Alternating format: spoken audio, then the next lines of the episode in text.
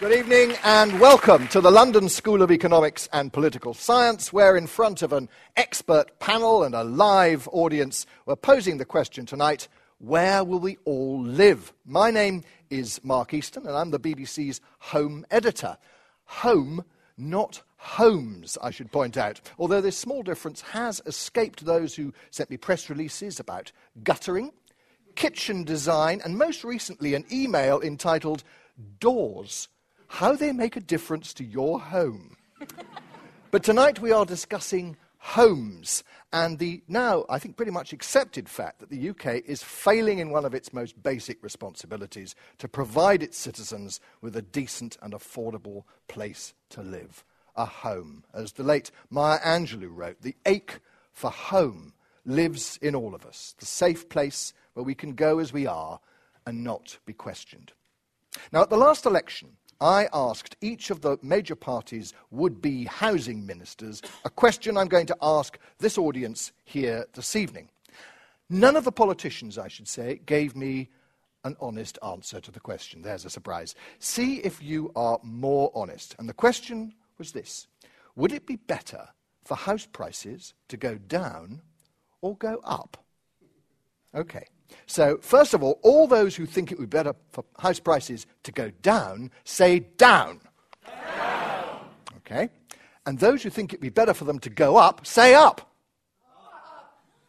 Right. Well, quite a young audience here at, uh, at LSE, but there, uh, in a nutshell, is the, is the political challenge of housing. For those voters already on the housing ladder, falling prices can be disastrous. And for those trying to get on the ladder, rising prices can be disastrous. The average house cost three to four times the average salary in the 90s. Today, it's six to seven times, and in parts of London, 32 times. Nowhere is the affordability crisis more acute than here in the capital and the southeast. And for affordability crisis, read misery for hundreds of thousands of people stuck in unsuitable or overcrowded accommodation, or increasingly, actually, over the last few years, homeless.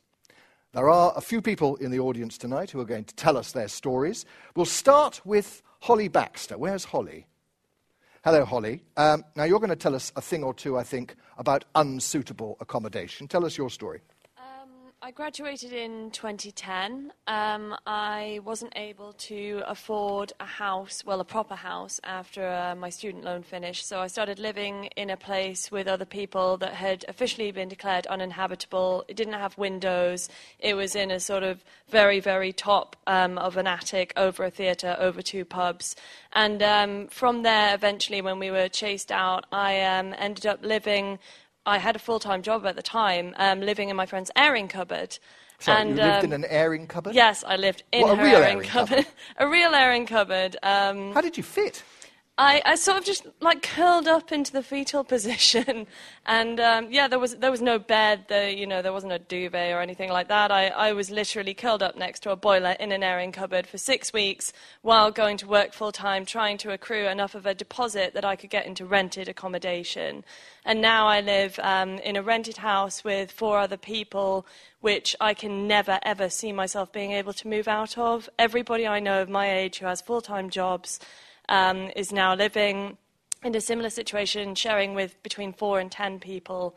And um, I just, I can't imagine that ever ending. I can't imagine ever being able to own my own home. Me and my flatmate, we wanted to get a two person flat, and we can't even imagine that. Okay. Well, also in the audience tonight, we've got Laura McGuinness. Laura, where are you?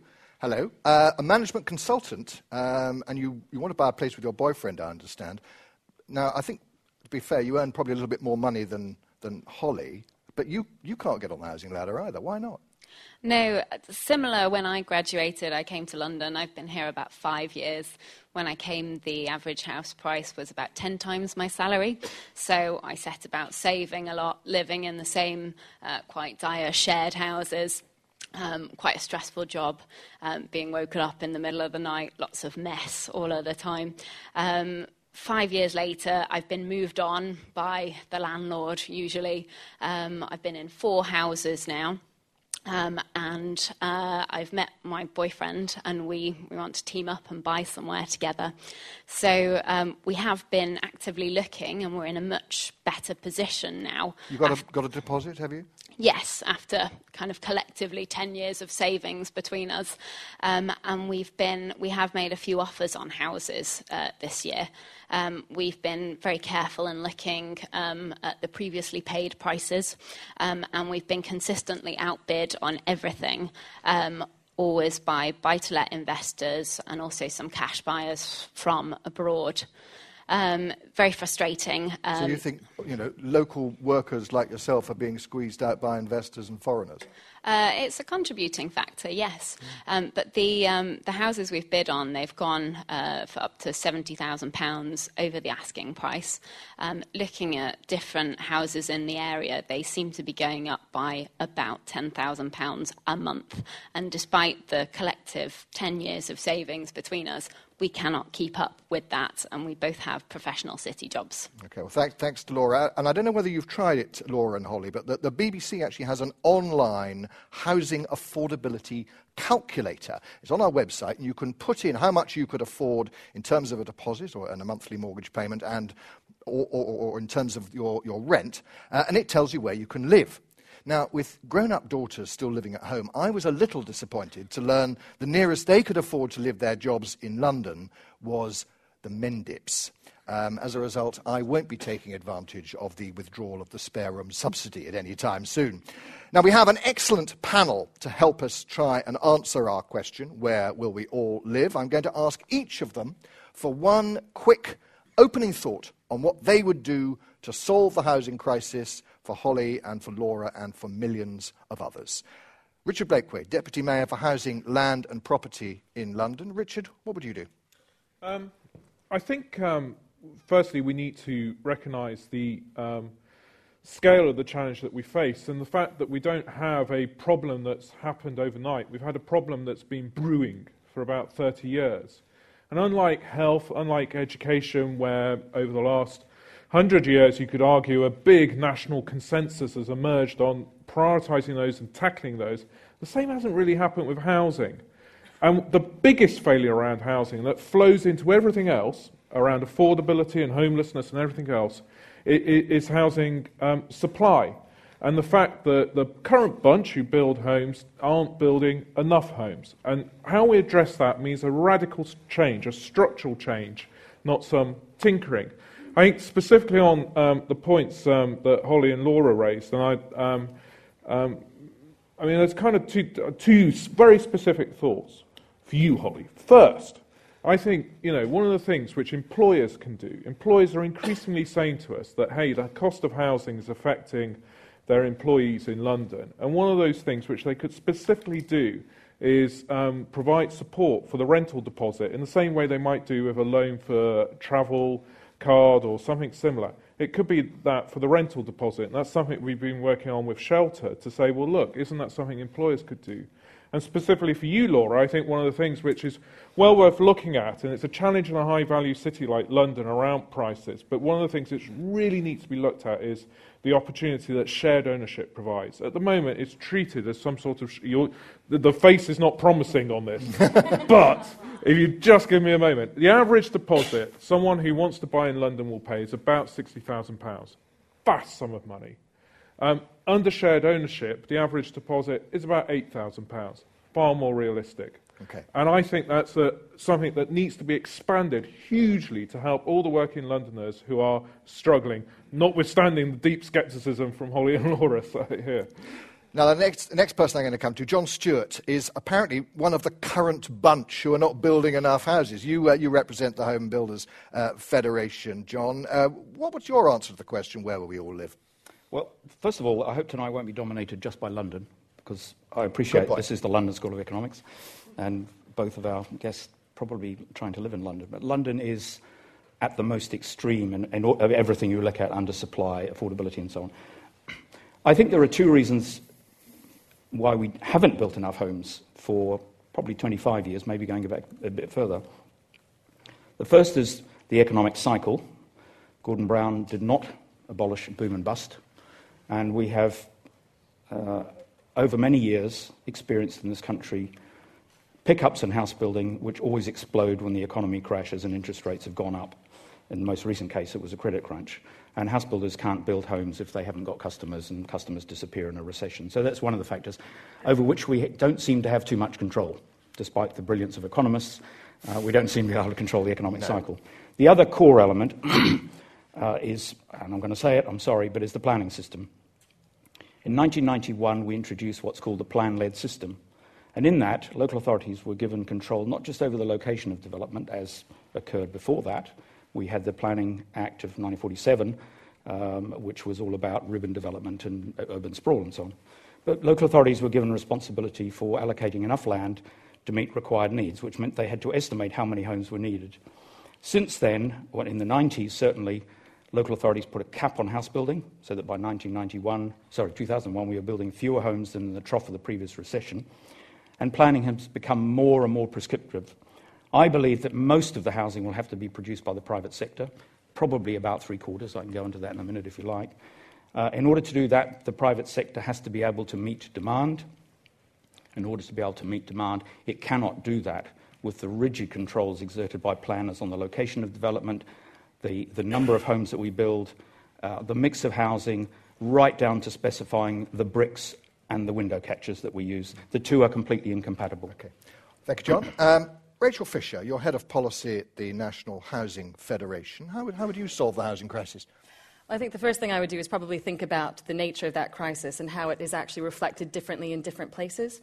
So in London, as we've been seeing, we have really acute issues around undersupply and lack of building and, and, and those issues. But actually, in other areas in the country, we actually have a, we have a surfeit of housing. We have too many.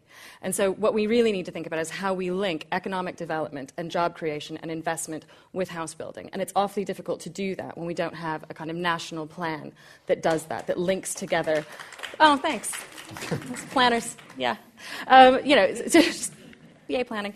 Um, we, we, need to think strategically about how we link together jobs, how we link together um, house building, and how we link to th- together um, infrastructure development as well. So you can plan all the roads that you want, but whether or not they lead to any houses, that's left up to a local authority. So we need to think more strategically about that. I would also um, charm, uh, kind of chime in with Richard that we need to be thinking more about um, shared ownership and other models of ownership. And really also actually starting to think about how we improve the rental model. And I know lots of skepticism about shared ownership. But we need to think about what it is in our culture that drives us to want to own a home, that that is the only model of housing that we think is actually aspirational.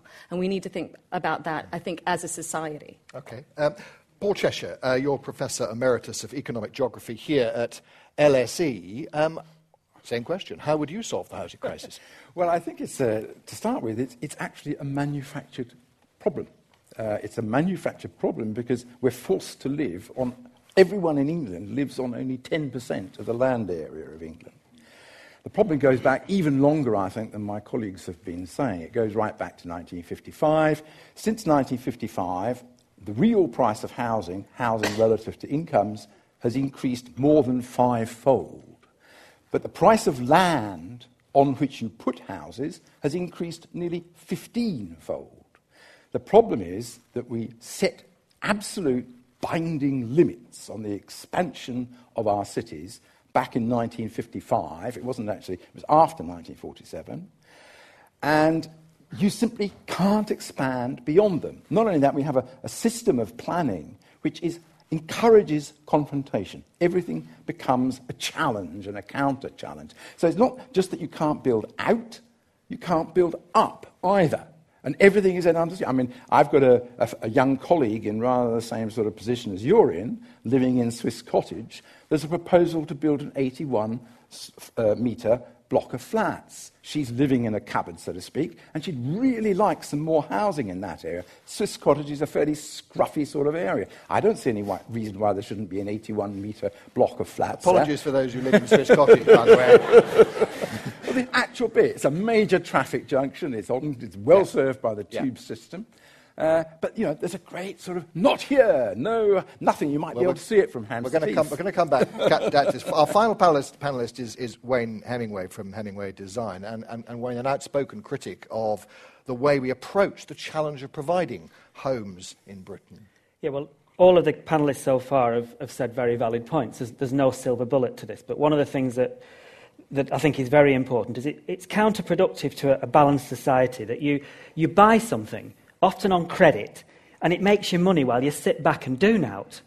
Uh, and I, I, just think that in, in, its, in itself, and, but that is a self serving thing. You know, if, if you think that 65% of the British population own a property, still it, it's that significant.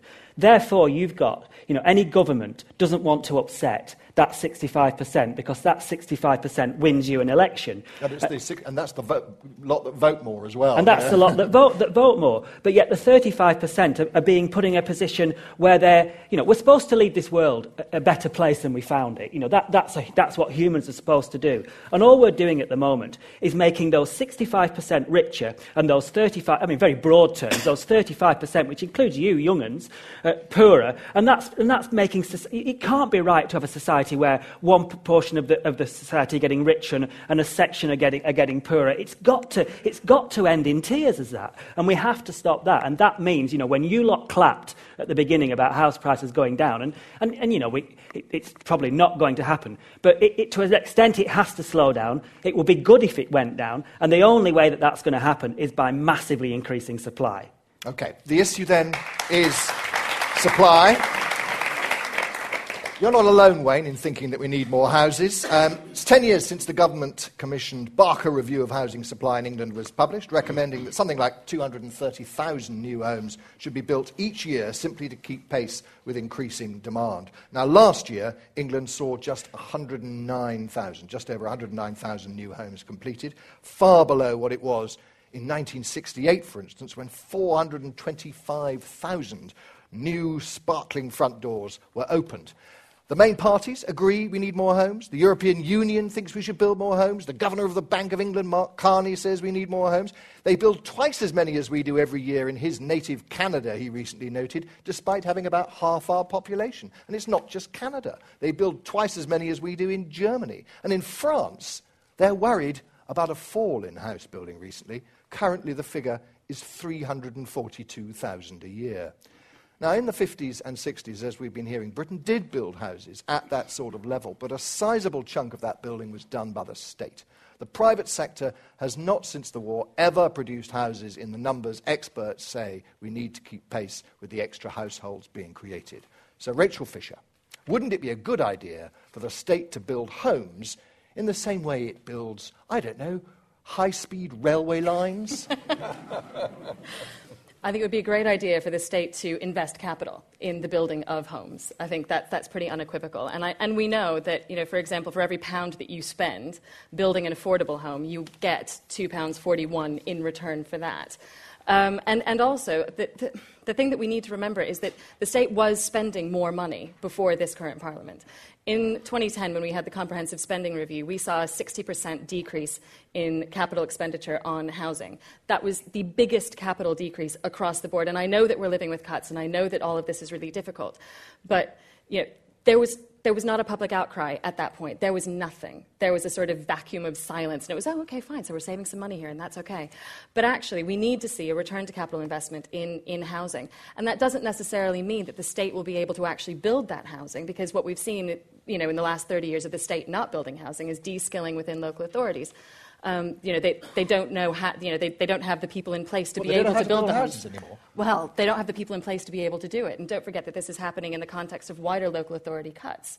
So, you know, you've got kind of fewer and fewer people trying to do more and more within local authorities. A lot of them want to build homes. The uh, Local Government Association has been arguing that we should be lifting the debt cap, so enabling uh, local authorities to borrow more money to build homes against their existing assets, mm. if that makes sense. Okay. Um, so I would, I would want to see a return to capital investment in, in housing, definitely.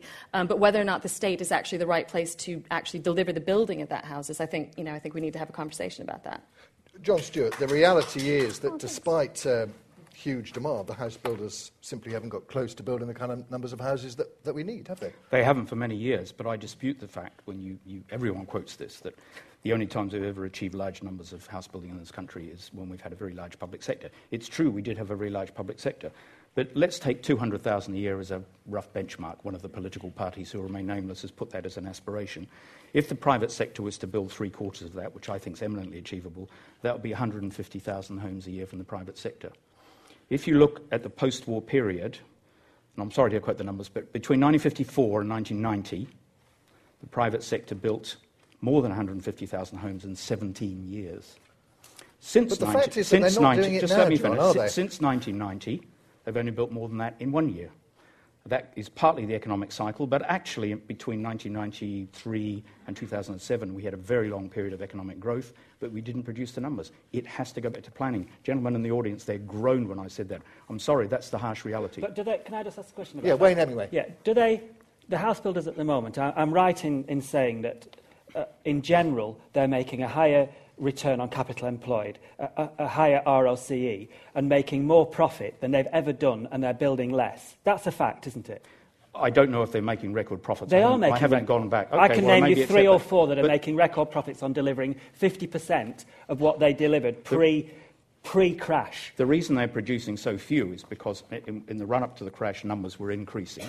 It was quite a sharp Could increase. Could it be that by, by, de- by, delivering less, they're making more profit? No, because that's the no, job of, you know... No. Well, let me ask Richard Blakeway this. I just want to ask Richard Blakeway, because this, this particular accusation that actually what's happening is that house builders would rather sit on land which is increasing in value and then they don't need to take the risk of building a, a house that they may struggle to sell. It's called land banking. And in London, I'm told there are around 200,000 unbuilt, consented homes. So, should we introduce a, a use it or lose it rule for residential land? Do you think that would work?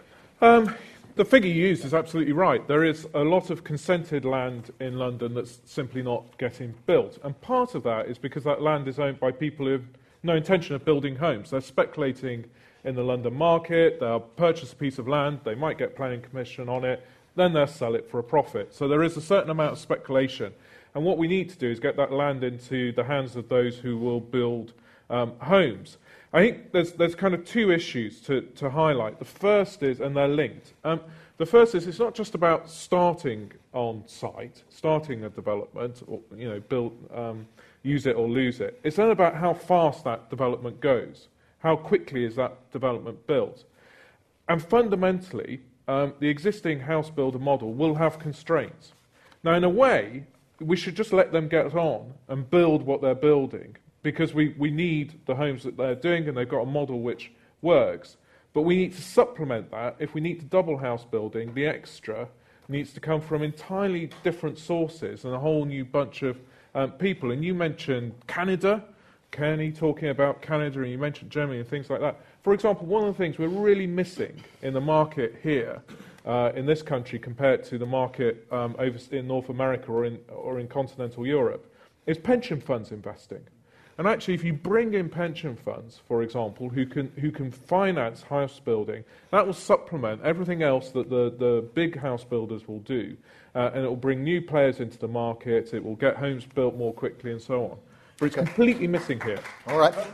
Yeah, Paul Cheshire. The, the problem is we've restricted supply so drastically that we've turned housing and housing land into sort of an investment asset. It's because it's, it's, a, nest, so restricted. it's a nest egg rather become, than a nest. Instead of a place to live or a place to build or land to build houses on, it's become so scarce and the price goes up so rapidly relative to other prices yeah. that we've actually created incentives for people to overinvest in housing and just hoard land rather than build on it. You need competition between house builders. Yeah. Okay. You need competition can, can we stay on that competition for a second? Because it, it's very important. If you, if you look, you, you know, you were right in, in saying that we need the pension funds to come in. And there are examples, especially in London, like the Get Living London, mm. that, you, that you gave awards to in, in the East Village, at the old Olympic Village, uh, where, where private rental sector works. But what, what tends to happen, uh, and I know this because we, we, we've worked enough with house builders, and we've worked enough on bidding, you know, at my company, bidding for land with house builders. And you bid for some land, uh, and it might be able to fit 500, 700 homes on it, and one house builder wins it. They're effectively then in, in a monopoly situation. That would not be the case in Holland or Germany at the moment, where they, re- where they would get 700 homes and they would split that into plots of 150, and four or five developers would then de- deliver at the same time. They'd, they'd be in competition about space, about the, the garden, but most importantly, five building at once means five times the speed of build. John Stewart, not enough competition in your industry. You need to have a bit more fighting going on. Excuse me. In 2008, the Office of Fair Trading undertook a study of the house building industry. And the OFT, they didn't do it because they like house builders. They clearly thought they were going to find something wrong. And they concluded that there is no evidence of what Wayne is uh, uh, referring I, to either uh, nationally or... Of course can they I finish? Did. Of course they did. Could, could I finish, please? You can, but let me come back in on this. Okay, Wayne. It is, it is a, it, uh, Wayne's already mentioned the return on capital. If a house builder sits on a 700 plot scheme and just builds it slowly, the return on capital will be diluted. So this, if, if it's a, a, quoted company, the city pressure will be there. And what house builders tend to do with large sites is divide them up into phases, and, and they'll either sell some of the land, or often what happens is they'll swap a piece of land. So I've now got a site in Kent, and you've got a site in, I don't know, Berkshire, and we swap a, a phase each, and now we have got a distribution of sites. When you, very, quick, very quick points. So let's say, let's say you've got a town, uh, and let's, you, you, all live in towns, and there are four house builders and, uh, building in that town. They're not in a monopoly situation, but one of them builds in a suburb on the west, another one's building in a suburb on the right, another one's in the north, and another one's in the south. The public choose to live in an area. They might want to live in the north because it's near the schools, it's near their mother's, where their mother goes to hospital for a treatment or whatever. Uh, and so effectively, on that house site of 500 people, they've got a monopoly of that part of the town. They haven't got, and, and the Monopolies Commission don't understand that because pe- they, they think that people just buy houses, but we buy places. Okay, I'm, going to move, move, the conversation. I'm going to move the conversation on. I'm going to give you a quote, actually. Uh, here it is. We need homes for people who need them, in the places they want them, while protecting our fine landscapes and preserving the green belt. That's how the Prime Minister described the challenge. Who could disagree with that? The trouble is, of course, that 200,000 homes is equivalent to a city the size of Liverpool being built each year. And if you rule out all green field sites, you restrict the opportunities hugely. People often talk about Britain being concreted over. In fact, if you exclude parks and gardens, only 1.5% of UK land, 2.4% in England, if you're interested, is actually built on. 2.4%. So, what does our audience think about the idea of relaxing the rules on building homes on parts of the green belt? Okay, the two choices here are green and homes. If you think we should protect the green belt at all costs, say green. Green. If you think we should allow some development, say homes. Home. Paul Cheshire. you would be onto our precious green belt with diggers and earth movers like a shot, wouldn't you? I would not be onto our precious green belt. This is the whole problem. we, we have this completely mythical view of what the green belt is actually like. You know, the green belt, just for London, is nearly three times the size of the GLA area. Within the GLA area itself, there's 32,500 hectares of green belt. We're building Crossrail at 18 billion pounds. We're going to bring stations within 30 minutes of central London, but you're not allowed to build houses at Taplow or at Iver because they're in the green belt. But they're you know, surrounded by golf courses and intensive arable land, which has no environmental quality whatsoever. We have an unreal view of what the real nature of the green belt is. Of course, we should preserve environmentally valuable land. Of course, we should preserve high amenity value land. But the designation is not important. Sometimes brownfield land is extremely environmentally important. There's a proposal to build 5,000 homes on the Hoo Peninsula, which is the single most important uh, nesting ground for nightingales in the whole of the United Kingdom. But the lawyers say it's brownfield land. It's because it's old Ministry of Defence land. What its designation is, is not important. What matters is how environmentally valuable the land is, what amenity value the land is, and there's oceans and oceans and oceans of greenbelt land, far more than we need to solve all our housing supply problems, which has got almost no environmental value whatsoever. Okay, all right. Well, there's a. There's an argument in favour of, uh, of building on, on the green belt. We're going to hear from a, a, a member of the audience now um, who's not keen on plans for new homes where he lives, Patrick Thompson uh, from Highgate Hill in Hawk, Hawkhurst in Kent. Uh, what's your concern? Hold on, we just wait for the microphone. Thank you. Yes, Patrick Thompson, Hawkhurst in Kent. Um, our principal concern is the inability of the council to cooperate with land that is available in, in the area. We have a designated quantity of land, uh, of houses. We've been told you've got to build 260 houses by 2026. Near your village. Right. We're now halfway through that. We need to do eight a year, and we've met the target. But what happens is that the council turns up with a developer and says, ah, oh, we're going to put 60 houses over here, right there, beautiful piece of land.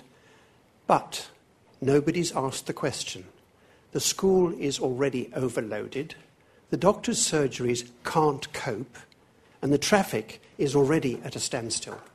Now, our plea is we, everybody needs somewhere to live. Got no objection whatever. But for goodness sake, if you're going to do it, do it properly and from the beginning. Would you allow any house building near your village? Yes. And we, also, we have designated brownfield sites, and there are several greenfield sites which are already under the planning consideration. The brownfield sites have been studiously ignored by our council. Why? Well, it's easier to put 60 houses in one place and just pass the buck to somebody else, isn't it? Okay. Right. We Rachel think Fisher. that if you use brownfield sites, you, you, it's a gradual growth. You take on um, local labour, local people build the site, you get a nice mix of housing, and everybody's happy. You also, I think, are concerned about the diversity of the housing. Your, your village, you say, is, is traditional, diverse housing stock, and you're worried about sort of identikit, ticky-tacky houses, I think you well, described it, it. It is to a certain extent, but I mean, it would be nice, um, but it, it seems to be something that is sort of endemic in Britain, that everywhere you have rows and rows and rows of sort of reproduced housing. Um, and when you come to a pretty village that has a huge, lovely variable mix, it does strike you. And if you use local builders and local designers, you will get a variety. Rachel Fisher, there's clearly a balance to be struck here. Um, but would it be possible, actually, to provide the homes the country needs, as Patrick suggests, using only brownfield sites and, and, and existing housing stock perhaps more efficiently? I think, need, I, think, I think it's about a mix. I don't think that you can provide all of the homes that need to be built using only brownfield sites. I do agree that actually using brownfield sites as, as a way of kind of providing infill and a way of providing diversity and a way of you know, integrating the newcomers into the community, that makes sense. Clearly it does. Um, I think one of the things I just wanted to come back on a little bit on Greenbelt is that I think often when we talk about this, we conflate Greenbelt and Greenfield, mm-hmm. right? And you know, and I think that's something Paul probably will agree with me on, um, that, that, that, the green belt isn't actually nearly as green as we like to think of it as being, that there's loads of brownfield land actually designated within green belt. And what that comes back to me for is, is that actually, this is merely a planning designation. This is merely a tool for kind of deciding where we are going to build and how we want to live and how dense we want to be and, and all of these sorts of things. We have to remember that the Greenbelt was introduced as a part of a growth deal, right? So we drew Greenbelts around major towns and cities all over the UK in order to then say, but we're going to build new towns over here. So it wasn't we aren't going to build. We didn't build Greenbelts because we didn't want to build houses. We built Greenbelts where they were in order to kind of constrain development, as you say, and to kind of prevent American style, dare I say, yes. you know, American style sprawl. And, you know, being from Texas, I have to say, it is hideous. It is hideous to live in, it is hideous to commute through. You know, it's, it's, it's not great. And even, and even America is trying to densify and create walkable communities. So th- that's why the Greenbelt was introduced, and I think we need to remember that. But it was introduced with the balancing policy of having new towns, of having new places where we were going to build houses strategically and say, okay, right, this is where the employment is going to be, this is where the people are going to live. And that kind of goes back to my, my original point about needing to think about all of this a little bit more creatively. Well, the, government, and, the government has been obviously concerned about about the, the, the, NIMBY problem, the not in my backyard, people don't want development where they are. David Cameron's also expressed his concern at the bananas. That's the uh, people who think we should build absolutely nothing anywhere near anything. And then there's the, um, then there's the development summed up by nope not on planet Earth. Wayne Hemingway, how might we change people's attitude to development? Because it sounds from what Patrick was saying from Kent, they're not against houses, but they just don't want horrid, ugly houses. Well, obviously, this, we don't, there isn't a, a, such a, a large-scale NIMBY problem in some of our neighbouring countries. You know, um, you look at the research again in Holland to a, to a degree in Germany and certainly in Scandinavian countries, and when, when housing is being built, they don't, people don't think bang goes the neighbourhood. I mean, you're, thinking, you're right in thinking that quite often by building 60, 61 houses that all look the same, to an extent, a lot of people are going to say bang goes the neighbourhood. But what happens in, in near Europe quite often is people say welcome what's, what's coming because the design is so good that you get that variation. And people think, then people start to think, well, actually, it looks pretty good and it's better for society because we need housing. And, and so design is, is a big part of it. We have to design better houses. We, we have to take more care. We have to have, we have, to have a planning, we have to have, a, the, it's not just the planning system, it's the, quali- it's the quality of, it's, it's what, planning, when you say it, it seems to often be a, a negative word. Uh, and, and planning should be, planners can be heroes. And planners should be seen as heroes. It, it's a heroic pr- profession and something through history that has created the great world that we live in. But unfortunately, planning is put down. And you now, you know, you, you look at univer- university applications and oversubscription for people to be architects, oversubscription for people to be designers. And, and yet, planners are, should be creative. They should be attracting all the brains that, that want to be architects, all the brains that want to be designers, and we should be fating them, paying them healthily, uh, and, and allowing them to, to get through university quickly and, and into practice. Okay.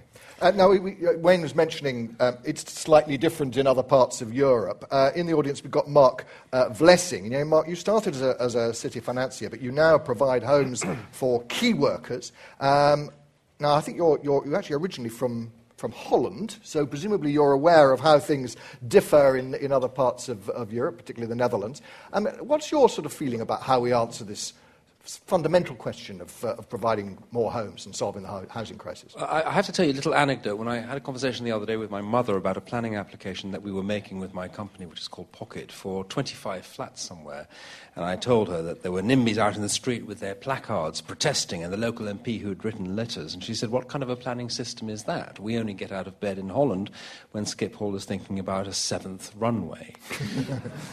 And, and I think this is one of the lead causes. You know, we have the theatre of planning often rather than actual planning. Think about the word and what planning means. And I don't think we really have a planning system. It's a jumble of rules and regulations, and it depends on the performance on the night as to whether you get it through. When I take a train from Amsterdam to Rotterdam, what's fascinating is that I actually don't really ever leave the built environment. We call it the Randstad because we know it's pretty built up. Extraordinarily well planned. We're pretty proud of it as well, actually. And if you want to go and have lots of greenery, you go east in our country. And in the west, you sort of accept that it's pretty much going to be built up. But there are lots of green uh, spaces in between it. What it fundamentally relies on is three things it requires a 10 to 12 year plan. It requires the plan to be taken seriously. What's fascinating about the British planning system and the Dutch planning system is they're very, very similar. We have national plans, you have nat- national plans in Britain. We just take them more seriously in Holland. the second thing that it requires, hugely important, is an understanding of how much public land you have as a country and how you release that public land strategically. If you ask a school child in Holland how much public land is there, they'll tell you it's around 60% of the available land in the country. Why? Because actually, until quite recently, we were still making the stuff ourselves. We need to defend it against the sea. So we have a very, very different attitude towards land than you have in this country. In this country, you still have primogeniture, the idea that the oldest son so the, the, the, son inherits the, the estate. We have very strange attitudes towards land in this country.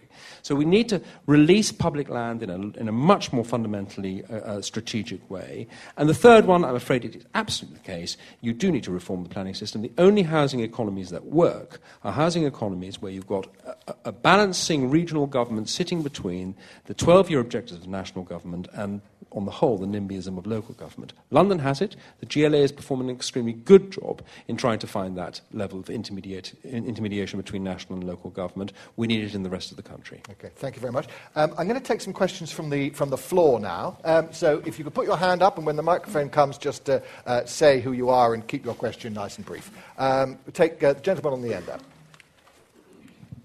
Yeah, my name is Bernard Casey from the University of Warwick and also LSE. I sit in the embarrassing position of having earned in the last six months more on the home that I live than I've probably earned in the university in the last at least two years. What can you say about that? Interesting point. Um, yeah, lady, lady here. Uh, Laura Gardner from a think tank called the Resolution Foundation. We've heard um, from everyone how unattainable home ownership is becoming for ordinary working people, um, consigning them to the private rented sector, which is the least affordable and offers the least security.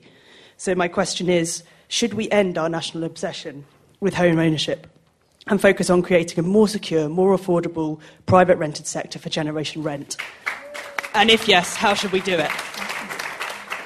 some support for that thought. Uh, let's take another couple of questions, then we'll go to the panel. Uh, gentleman at the back with the stripy jumper.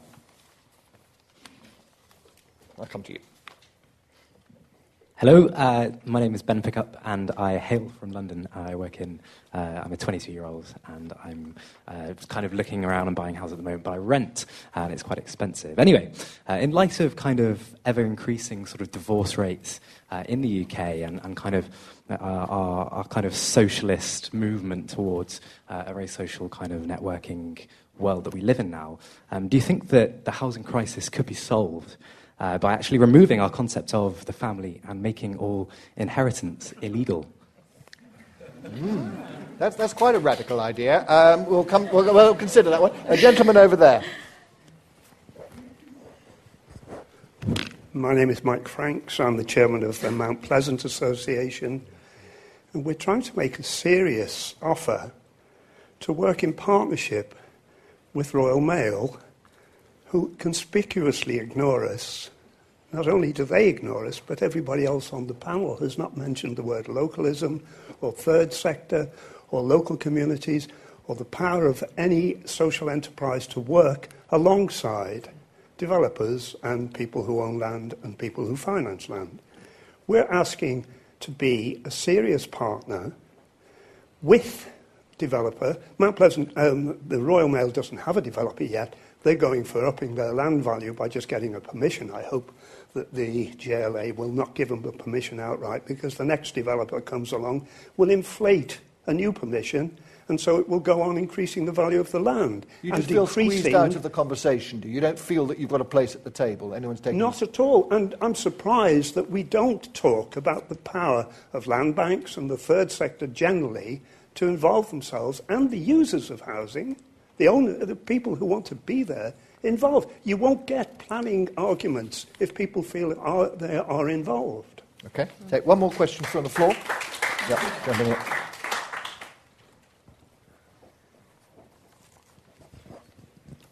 Alex Hill, CPRE Protect Kent.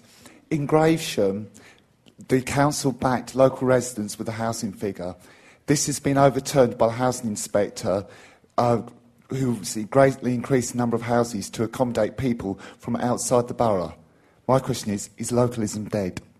Okay, two good questions on localism, one on family inheritance and uh, the national obsession with ownership. Let's take the, the, the, the obsession with, with ownership, first of all. Uh, uh, Rachel, do you, do you think perhaps we have just for too long assumed that that's really the best tenure? If only you could just get bricks and mortar, all would be well. We need to think about a private rented sector that's a bit, bit funky, a bit cool. yes. okay, good. Like, sorted that. Yeah, let's do that. Let's just fix it. Um, no, and I, and I, think one of the things I would say is that um, housing associations, the people that I represent, have been really kind of at the forefront of thinking about how we can have a more professionalised offer for the private rental sector. So investing in London in particular, um, things like Fizzy Living, which I kind of read about in The Economist sort of like every week. It's kind of, you know, so, so these, these very this kind is of... A, this is sort of a so cool, branded, private rented. Yeah. So it's, it's, it's, it, it feels like something you'd want to do rather than the last resort. Exactly. And I think that, you know, in the UK, you've got an incredibly frag, well, in England specifically, you've got a very, very fragmented private rental offer. You've got a lot, a lot, a lot of very little landlords. Um, and, that, and that can be problematic in terms of having a consistency of approach across um, across you know, how you would manage those, those properties. And we all heard the horror stories, um, they're kind of in the media sort of weekly at the minute, um, about people who, who, who, are living in really horrible conditions. I mean, I think it's worth saying that it's a pretty mixed picture out there. Um, and I know that um, I'm sure Richard would want to come in on this, the mayor has recently introduced a, a rental standard, which you know, I think is, is a, is, a, step in the right direction. But we really need to be thinking about how we're going to invest in these kind of large scale private rented, uh, a large scale private rented sector. Richard Blakeway, yes. Do, do you think that actually we should just give up on this, you know, the, the, the, dream of owning our own home and just, just do what often they do in other parts of Europe and just, just rent? Yeah, I mean, London, I think the picture in London is slightly different to the rest of England. Um, and um, despite, you know, it's just grown the, to 2 million people now renting in London. And to be honest, it's been overlooked for t- far too long by um, policymakers. And it's absolutely right that that rented sector has proper professional standards set there, property, pro- proper property conditions set, and so on. And it's actually quite a rigorous um, industry and rigorous um, sector. I think the problem is that um, if you refer to something called the English Housing Survey, it will tell you that 49% of people who rent actually want to own. And um, uh, in some ways, that's actually could, arguably could be a lower figure than, than, than you might expect. But there's obviously still this drive amongst households to um, try and purchase property. I think, I, I, I think the, the, the big challenge that um, people keep referring to is, you know, clearly if you're able to uh, purchase even just a share in, uh, in a property, that that will, that will increase in value. And that kind of increase in value comes in very useful later on in life. And I think that's part of the problem that we face here is um, how can we offer the same stability and so forth for people who are renting that they feel that people who own have. Okay, Wayne Hemingway. Yeah. I'm one of these people who keep cuttings, and I went through a file of ha- my housing file. You brought the them with you, and this is from two, this is from 2005, and this is from 2005 uh, and, and, and quite a lot around. And we're saying all the same things that we said. You know, nothing has, hardly anything has changed apart from prices have gone up uh, since 2005. But within this article, it, it shows that in Germany and France, they, they, they also uh, want to have our system. They want to, they want to own, own houses. Now, if we, are going to, if we are going to offer more private rental and better than we're doing it now, then we have to give people uh, very long tenures. And, and that's a big, big change from where we are. Because for those of us lucky enough to have, to have owned houses and own houses now, we all know how wonderful it is to, to decorate, to do the garden, to do all the things that it's part of life, not, not, not to make money, but because it's yours and you want to protect it. In the same way, some people love to buy an old car and, and, and do it up. And so I don't think we should give up on the idea that, that, that part of life is to own a property uh, uh, and to be able to put your sweat equity into it as a couple, as a group, or whatever, and get the joy out of it. Um, you know, but if you, but, if, but you've also got to be able to do that. If you can't do it in a house that you own, you've got to have the, to be able to do it in a house that you rent, and unfortunately, you can't at the moment. Okay, Portia.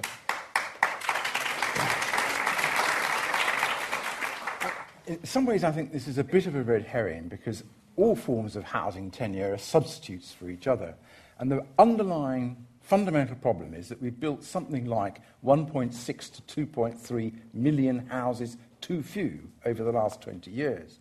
So the trouble is that if people being squeezed into the rental sector, and the, that itself is going to continue to make worse this sort of housing haves versus housing have nots, because the real price of housing is going to go on going up. And if you're not in there, then you're going to be losing out in the long term. Mm. Now, of course, five years' time, prices may collapse again because one of the other features of our system is that you get more and more price volatility. Prices go up fiercely, they go down fiercely too. But in the long run, they're going up if we don't build more houses. Let me ask you about localism. It came up in a couple of questions.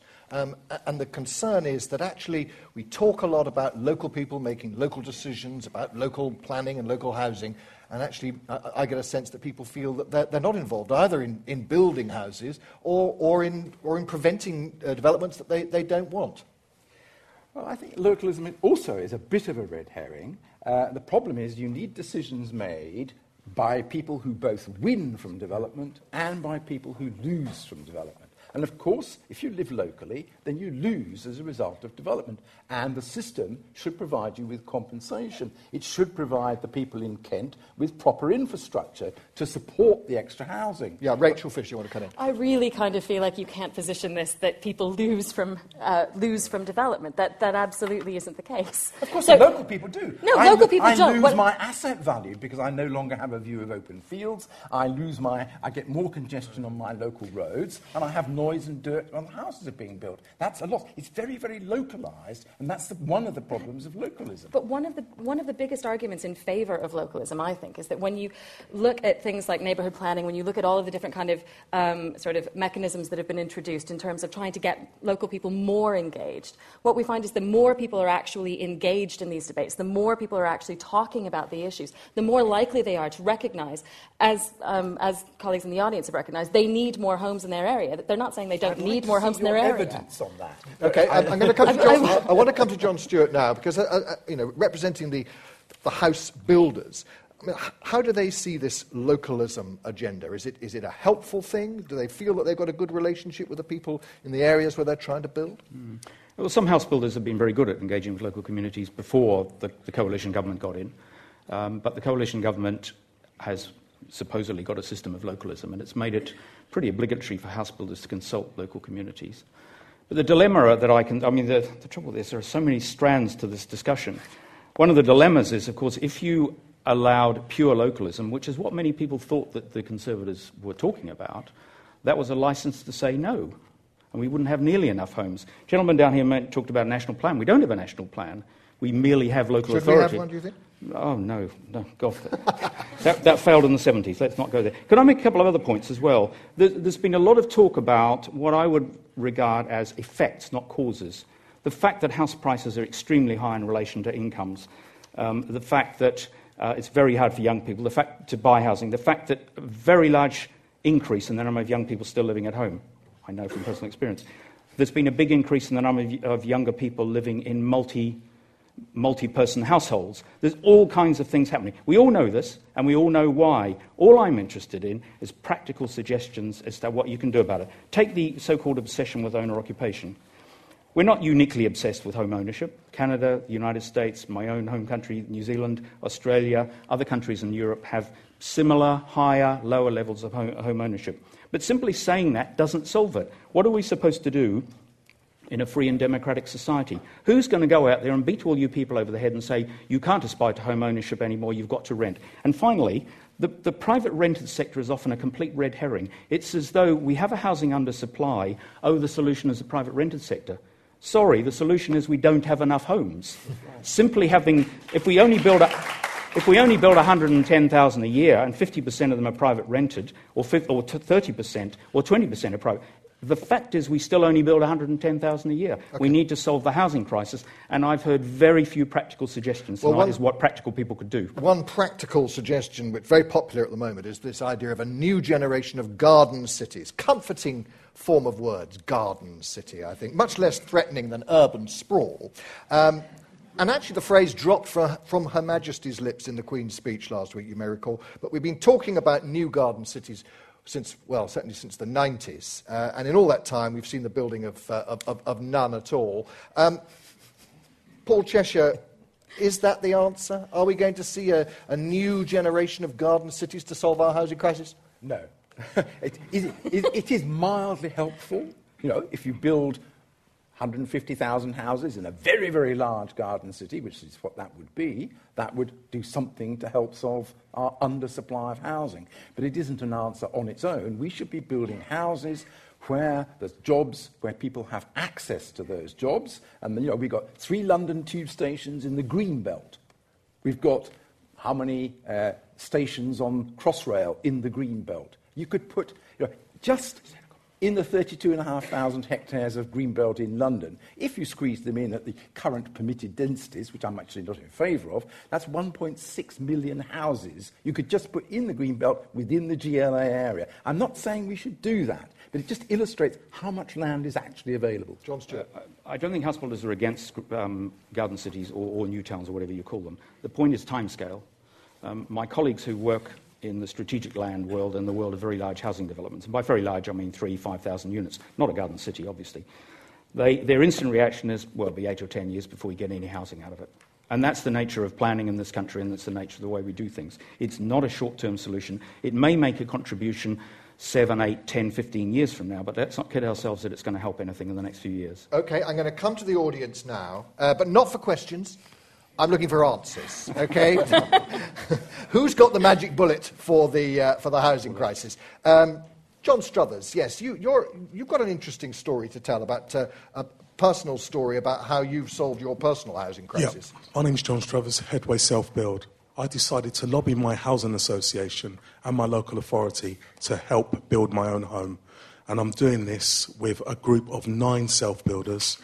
Um, there's a plot of land in Waltham Forest, and um, we are actually building 10 homes. One of the homes is a fully adaptable wheelchair unit house. We're building this to turn back around and rent from the Housing Association.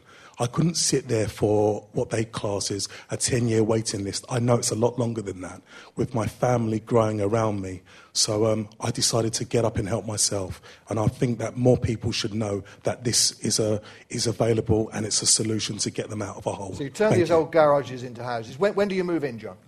I move in um, January 2015. Congratulations. Thank you. Well, so I'm looking. I'm, look, I'm, looking for solutions then. I only want hands for solutions. Right, gentlemen there. Oh, no, lady, lady over there. Yes, we've got your solution, please. Thank you very much. Um, my name's Diane. I come from a council estate. but I've got a daughter who has got two children, so a couple with two children, a one bedroom flat. Um, we, you've put the solutions forward. If there's enough land, which is what we usually think there's not enough land, but you've just told us there is, and in which case do what Wayne Hemingway said, which is instead of giving it to one company, do what they do in other countries and give it to four or five different companies and let them all build at the same time, okay, including like lots of schools. It's nice and clear. Um, gentleman at the back over there, please. Uh, my name's Robert. I worked as a surveyor in housing in London for several years. And one of the uh, contributory factors to the crisis that we have today is the amount of void housing in uh, public ownership. Um, I understand there are 800,000 empty homes in the UK, and something like 4 or 5% of those are in uh, local authority ownership. Uh, this would make um, some difference to the uh, problem that we have, I think, if this were resolved. Okay, a good one. Um, gentleman there. Um, hi, my name's James Isquid Williams. I'm a lecturer at Regent's University around the corner in London. Um, Richard, what you said before about um, shared ownership, I don't agree at all, and I think it's horrible that you're standing there advocating it. Um, and John, I see you as a bit of a wolf in sheep's clothing, clothing up there, kind of saying that you know the problem is uh, uh, the planning system. Most of what's planned is actually built. Um, but yet, you guys constantly lobby government to come up with new um, schemes that basically push up asset prices, um, new buy, shared ownership, etc. There's so many schemes over the last few years that I can't even uh, list them all. But if you look back, they keep changing the names, and it's pronounced as a solution, but it's not. What we need is a solution that actually gets things built and developed, rather than pushing up asset prices and then allowing you to come back and saying there's a problem with the market. So can you give us a solution that allows more people to buy things that further increases prices? Okay. I'm going to take, uh, I'm going to take two, more, um, two more solutions uh, from, from our audience. Young man on the striped shirt's been trying for ages. I can't. The balcony's out of, out of microphone reach. Oh, have you got one? No. If you want to come down, we might be able to do it. We need to move quickly. Uh, chap in a stripy shirt here. You've sat in the worst possible place for microphone handling. Hi, my name's Simon Shufo. I'm from Naked House Community Builders and it's on the point to do with custom builds. And I can't afford to house myself, um, so I'm all behind us building as many houses as we can. My worry is the delivery method. If we're relying on the big developers, they've honed their business model so finely that the things people want, like a decent sense of community, good design, energy efficiency, security, those things are seen as costs. So my worry is the sort of housing we're going to be producing for future generations. Solution is custom build. In other countries, Austria, they build 80%. We talked about Germany. They love a bit of it. They're doing loads of it. Here, we're somewhere around the 10% mark. So it's a genuine solution whereby people can build houses that are better suited to their needs and adaptable over time. Okay. Okay. Okay. All right, La- lady here. Yeah, thank, thank you, Chair. Very kind of you to let me come down. And I'm, I'm the female side of things, if you like. Um, I think you are the female side of things, yes. yes. Um, now, the sort of background to what I productively wanted to say, or creatively or constructively wanted to say, is that um, to anyone who's lived in Africa, there's buckets of land and there's lots of people. A lot of those people are coming over here. And it's one of the pressures that are on our housing lists that it's partly because of people wanting to settle here. Fair enough, no one's criticising that as such, but that is one of the growth problems. And you only have a certain amount of carrying capacity in each land area, um, on any, particularly on an island. So I don't want to sort of put all my comments on that, but it is certainly one that you've not referred to at all. That's why I'm putting it there. Um, now, I come from Greenwich, and um, I'm a designer, when I was a student at the Central um, College, um, the first high rise went up. I'm that, that old, if you like, um, in place of the small streets in Camberwell. And um, I lived at that time in a, a hostel equivalent of, um, and subsequently as a student, and then as a professional designer. I worked as this um, qualified student was saying she had. I lived in a basement um, she lived in a cupboard. I lived in a basement with a boiler. And oh, she was in the airing cupboard, you were in the boiler room. That's exactly, yes. It was still difficult. I'm, the point of my saying this, it was still difficult for students then. It's not really, I think, got that much more difficult than it was then, but okay. the number of people who are wanting to be um, educated in central London are. Okay. And certainly we've expanded in Greenwich with the university there and a whole lot of colleges as well. And the main people I see studying, not in their own um, colleges, but are the um, students who come and who use the libraries in Greenwich. Okay. There are two very good new ones. All right. And I, I, every weekend, they, they, don't study in their colleges, they study there. I think the Greenwich now, Library that means the capacity, is, is, probably one we'll, we'll, we'll The capacity is being extended to accommodate them. Okay. And I would add uh, I look at the planning applications every month with my colleagues from the amenity groups, and we see the growth as it has been in the southeast of England, Indeed. southeast of London in particular, um, Greenwich, Lewisham, and the surrounding boroughs. Okay, Madam, so I, am going to leave it. We're going to leave it there. Thank you very much indeed. Now we're going to leave. Uh, we have a. Oh, all right, well, very quickly. We need a, a, a solution. Millennium Village. We came up with the Millennium Village. Yep as a solution, and I was brought up on Abercrombie's plan, so I know all about that, and I did a huge study for the British Council on new towns and buildings, so I used to know all about that. And w- at that time, when Woolwich was added in to Greenwich, 1965, to make one big borough, it was Thamesmead that was the new town then. And now they're proposing that Thamesmead should be one of the new green cities. and waiting. I support that because half the problem is that with man wanting to take what he wants of the land to put his own population on, there isn't going to be enough land, not just for supporting man, but also supporting wildlife and, and species. Okay, thank you and very so much indeed. We've, we had full value there. Thank you for coming down to give us your thoughts. Um, a lot of really good solutions uh, from our, our, audience. I don't know how many of them are practical, but I'm going to come to our panel now for, well, really a solution from, from each of you, if you would. Um, that's what we're after an answer. Richard Blakeway. Um, we've talked a lot about um, the green belt, about garden cities, and, and, and so forth. And I, I really don't think we can ignore the fact there is tons of land that can still be built on um, within London. This is land which may have had industrial purposes before. This may be land in town centres. There's 200 town centres in London where there's lots of land that could be developed. And we shouldn't lose sight of that because ultimately that's providing homes where there is the greatest demand for homes in this country, and that, and that is um, London. What it requires, though, is, is a number of th- things. And probably the first thing and the biggest thing is a, is a kind of Olympic style effort to clean up that land and get it out to market. I like the idea that you might have multiple developers on that, on, on that land, but I think it's the role of, of um, us, the public sector, to really get that land out to market and clean that land up. That doesn't necessarily mean just publicly owned land. There's about 40,000 homes being built on land owned by the mayor in London, but there could be 300,000 homes built in uh, on the brownfield sites that the capital um, has. Just a very, very quick final thought, because the, the biggest pro- problem, um, as, as, we know that the city um, faces, is that there's a risk that you either have to be very rich or very poor um, to be able to um, um, access housing and live in that city. So, really, the two options uh, for those people, those many, many people who, who feel kind of stuck in the middle, is, is either to radically improve the rented offer um, that there is in the capital, um, which is one thing and, and, and should happen.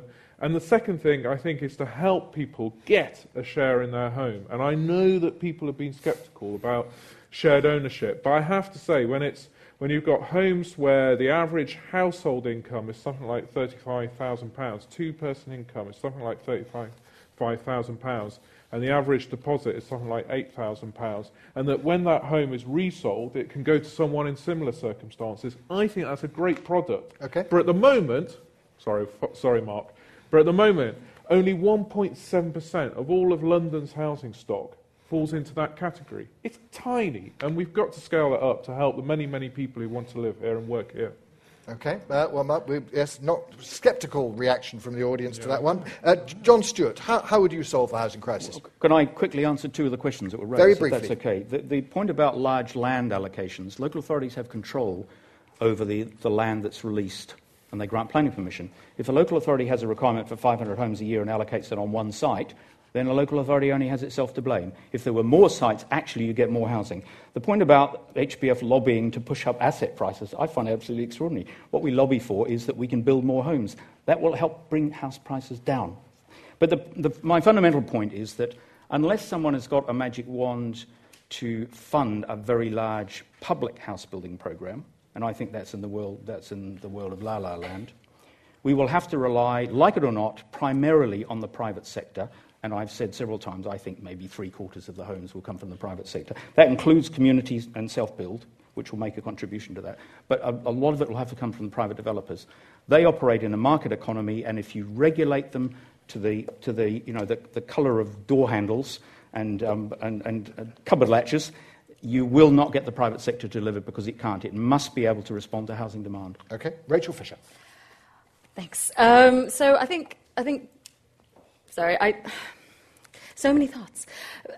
Partly one, because one solution. One, one solution. One, solution is that I like to live in La La Land. Frankly, um, I, I, think that you know what we need to be thinking about is actually how can we make the investment that we do have? How can we make that go further? Who are the actors? Who are the people who are going to be able to develop houses? Who are going to be building the houses?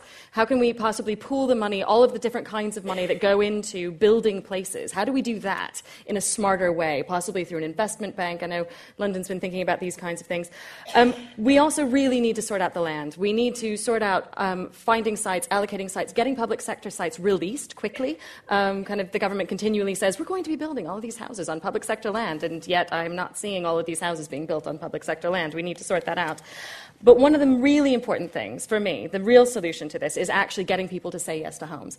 Getting local communities to say, do you know what? This is what we need. We need more houses in our area. We need people campaigning. We need people lobbying their local councillors because, like it or not, all of these decisions that we're talking about right now, they all come back down to very, very local decisions that are made by local councillors. And we need people writing into their councillors to say, do you know what? I am affected by the housing crisis and I think that we need to be building more homes in my area and that I want to be involved in where those houses go. Okay. Paul Cheshire. Well, the fundamental problem is we have a real crisis of undersupply. We just haven't been building enough and it doesn't respond to prices. And underlying that, the single most important factor is the lack of land availability. So if you can get permission to convert a hectare of agricultural land to building houses on through the planning system on the edge of London or the edge of Oxford, the price goes from about £10,000 a hectare to about 8 to 10 million pounds a hectare. That is the market telling us there is a gross distortion of supply and demand. So we have to supply more. We have to supply more than is in some sense needed than the planning system thinks is needed because you have to have competition between sellers. At the moment, you allocate 60 hectares or whatever it may be. That may all be in one ownership. You have to have people competing against each other to sell the land to build on, and developers competing to do the developing. And you need a simpler planning system. And we had the guy from Holland. One of the key issues of continental planning is that you have a rule based system. There's something which tells you what you're allowed to do on this each plot of land, what the rules are, and you find out what those rules are, and you ask to do it, and you get permission. It takes about a fortnight, generally. In Britain, it can take two years, three years, four years. It's too complicated, okay. and that makes it too difficult for small builders to get into it. Okay, finally, Wayne Hemingway. Well, there's a general election coming up next year, uh, and there's a, a, group of people in here, and, and, you've got your contemporaries. Lots, lots of your peers are probably not as political as you. You go to the LSE, a lot of people in here. You have to get out there and vote. You have to get out there, and your contemporaries have to get out there and vote for the party that agrees to deliver a significant amount more housing than is being delivered today. You also have to get on planning committees. Anybody in this room, as long as they're 18, I think, I think that's the age, can, be, can, be, can get elected and get onto planning committees. You, you can all start to make a difference. Just get political. Okay, so thank you to our panel. One, um, one last totally unscientific vote from our audience. Um, do we think our political leaders have thought hard enough about how to answer the question where we all live? Yes or no? Okay. So those who think they're doing their best, say yes. Thank you to our audience. Thank you to our panel. Thank you to the London School of Economics for accommodating us. And I leave you with this thought What is a home? A home is a place you can, where you can scratch where it itches. Thank you very much indeed, and good night.